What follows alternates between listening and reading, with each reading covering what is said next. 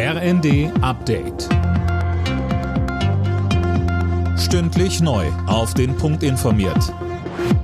Ich bin Philipp Rösler. Guten Abend. Die G7-Staaten werden die Ukraine im Krieg gegen Russland so lange wie nötig unterstützen. Und zwar militärisch, humanitär und diplomatisch, heißt es in einer Erklärung der G7-Staats- und Regierungschefs. Bereits zuvor hatten sie sich bei ihrem Gipfel in Bayern auf neue Sanktionen gegen Moskau verständigt. Bundeskanzler Olaf Scholz betonte. Als G7 sind wir uns einig in der Einschätzung, dass es sich hier um sehr lang anhaltende Veränderungen dreht, die die internationalen Beziehungen auch für sehr, sehr lange Zeit prägen werden. Deshalb ist auch klar, im Verhältnis zu Russland kann es kein Zurück geben in die Zeit vor dem russischen Überfall auf die Ukraine.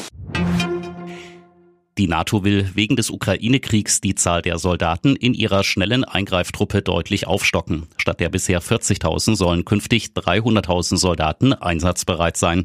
Über die Pläne wird übermorgen beim NATO-Gipfel in Madrid beraten. Wirtschaftsminister Habeck hält es für möglich, dass Gas im Winter so knapp wird, dass man die Versorgung einschränken muss.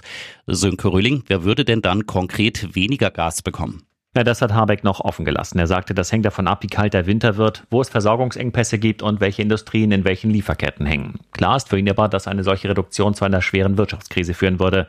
Und damit es nicht dazu kommt, müssten die Erneuerbaren schneller ausgebaut und die Energieeffizienz gesteigert werden. Die EU-Energieminister beraten heute ohnehin über diese Themen im Rahmen ihrer Gespräche über das EU-Klimapaket Fit for 55. Trotz des Kita-Ausbaus. Oma und Opa bleiben in Deutschland weiter wichtig für die Enkelbetreuung. Das hat eine Studie des Bundesinstituts für Bevölkerungsforschung ergeben. Demnach passen auf mehr als die Hälfte der unter Sechsjährigen regelmäßig die Großeltern auf. Alle Nachrichten auf rnd.de